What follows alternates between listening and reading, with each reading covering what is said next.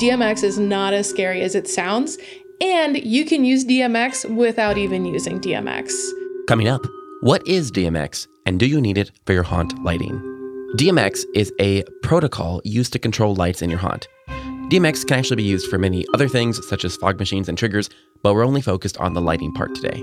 So, first, you need something that generates a signal, and then that signal travels to the light to tell the light what to do. And that signal can be pre programmed or controlled live. So, DMX can be simple and it can run a few fixtures, or it can be complicated and run an entire show. It scales to the need of whatever you need it to do.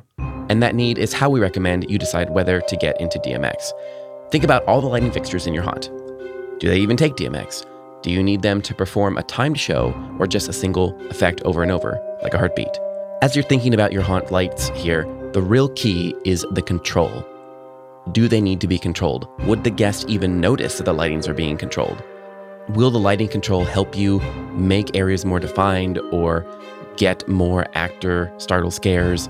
Would it help you highlight and sync in with the music, those types of things. So you see how DMX is highly dependent on your Haunts experience. Okay, so after all that, today I'm bringing on Julia from Gantom Lighting and Controls to give you some suggestions on DMX alternatives and also simple uses for DMX in your haunt. If you want to set up a time to discuss your lighting needs with Gantom's designers, like a consultation, they're offering a free 30-minute demo at gantom.com/demo. And before I get to Julia, just a reminder that you can browse our catalog of over 700 episodes covering every topic in the industry on our website. Today's topic was suggested to us, and if you have something you would like us to answer on the show, you can leave us a voicemail on our website, or you can send us in an email to our contact page, or just ask in our Facebook group. Okay, here's Julia don't let DMX intimidate you. For those of you who run haunts and don't have a dedicated lighting person or have never worked in lighting, the only experience you have is what you do for your attraction each season, DMX might sound like this abstract, complicated, confusing thing that you just don't mess with because you don't have time to learn this in addition to the hundreds of other things I'm sure you have to do. I'm here to tell you DMX is not as scary as it sounds. And you can use DMX without even using DMX. A lot of times, fixtures, uh, especially LED color mixing lights that are designed to be used with DMX, which is just a lighting protocol for control, don't even really need DMX to do interesting things. Some lights have built in effects, and a lot of lights allow you to set levels without running any control wires to them. So you just add power and then there's sometimes a panel or some sort of external device that'll allow you to calibrate what you want the LEDs to do.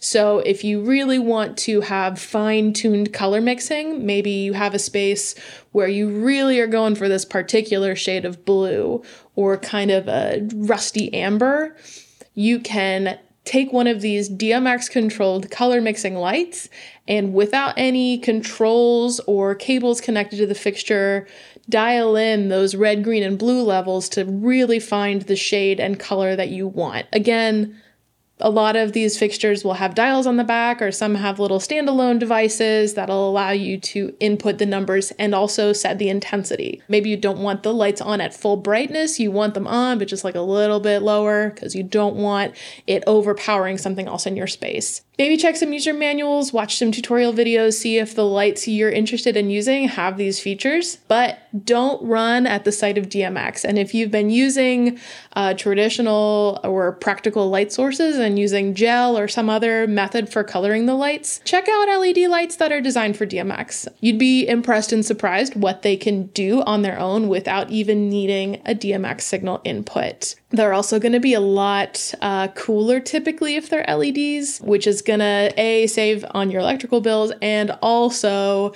be a little bit safer in terms of avoiding potential fire hazards. Again, you can also try out some intro level DMX controllers. There's a lot of controllers that are fairly intuitive, have some sort of programming interface built into the computer that is free. So if you buy the controller. Your DMX controls are actually a free computer program, and these will a lot of times store the effects that you build so you don't need any extra hardware. Everything plays back on the same device you just used. Uh, this is a great way to get entry level experience into using DMX controls and it'll allow you to build really interesting dynamic scenes that you can change between. And a lot of times, they're good from season to season. So once you've got it programmed, as long as you label everything and use the lights the way you had them the year before, you won't have to rebuild it from scratch. So if you've never used DMX, maybe this is the year to try it out. Maybe next year is the year to try it out. But just know it's not as intimidating as it sounds, and it can give you so much versatility with your lighting, take you to a whole new level with your experience. Thanks for tuning in, and I'll catch you next time on the Haunted Attractions Network.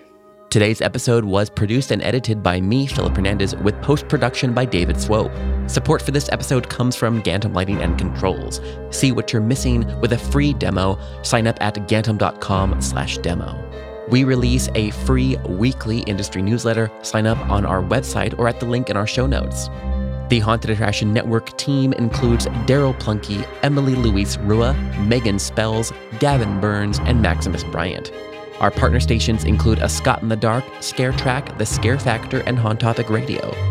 Finally, please, please, please rate and subscribe to our show wherever you're listening. And until next time, Haunters, stay scary. This is a Haunted Attraction Network production.